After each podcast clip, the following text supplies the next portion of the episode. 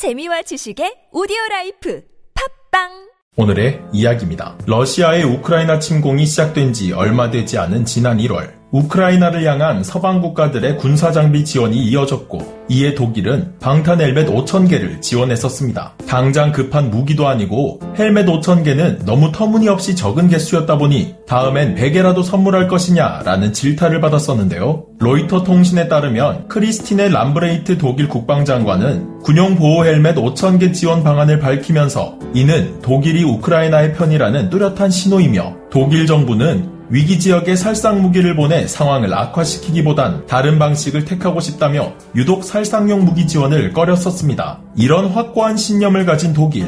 그러나 지난 4월 독일은 독일제 전차를 우크라이나에 지원하겠다는 뜻밖의 소식을 전했는데요. 입장을 바꾼 독일의 지원은 마침내 지원 확정을 지으며 독일의 기갑 전력이 우크라이나에 지원될 예정이라고 합니다. 우크라이나에 앞으로 어떤 기갑 전력들이 배치될지 또한 서방제 무기들이 도입되면서 우크라이나에 어떤 이득을 가져다 줄 수 있는지 지금부터 알아보도록 하겠습니다. 현지 시각 5월 24일 불가리안 밀리터리 등 동유럽 군사 전문 매체들이 보도한 바에 따르면 독일 정부는 우크라이나에 대한 전차 및 장갑차 지원을 확정짓고 공급에 필요한 절차를 밟고 있다고 설명했습니다. 독일은 우크라이나에 직접적으로 2세대 독일제 전차 레오파르트 1A5와 그에 맞는 대량의 포탄, 그리고 마르더 1A3 보병 전투 장갑차를 지원하겠다고 결정지었는데요. 레오파르트 1 전차는 냉전 시절 독일과 서방의 주력 전차로 약 4,700대가 생산되었으며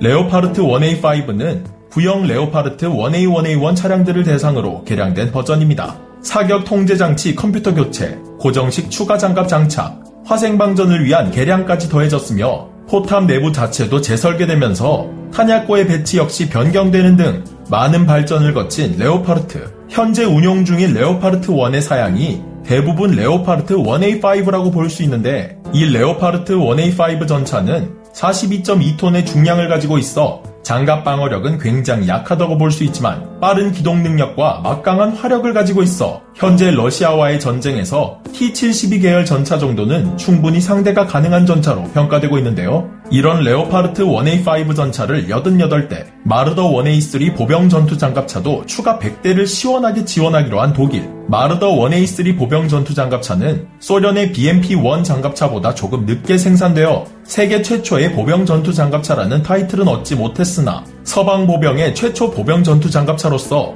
미국의 M113과 같은 APC에서의 하차 전투에서 보병의 승차 전투로 전환하는데 선구적인 존재가 되며 현대 서방의 전투 장갑차의 조상격으로 불리는 장갑차인데요. 마르더 1A3 보병 전투 장갑차는 증가 장갑을 장착하여 방어력을 높여 보병들의 소총 타격을 수월하게 방어하였고 대전차 미사일이 장착되어 화력 또한 나쁘지 않아 아직도 현역으로 평가되고 있는 장갑차입니다. 현재 독일은 우크라이나에서 레오파르트 1A5 전차와 마르더 1A3 보병 전투 장갑차를 운용할 병력을 불러들여 6주간의 교육 훈련을 제공한 후 우크라이나에 공급하기로 예정되어 있는데요. 이번 독일의 기갑 장비 지원과 체코, 슬로바키아, 폴란드 등 동유럽 국가들의 구소련제 장비 지원 등을 받은 우크라이나는 다시 한번 재정비를 거쳐 러시아군을 일망타진할 기회를 잡을 수 있을까요? 여러분들은 어떻게 생각하시나요? 오늘의 이야기 마치겠습니다.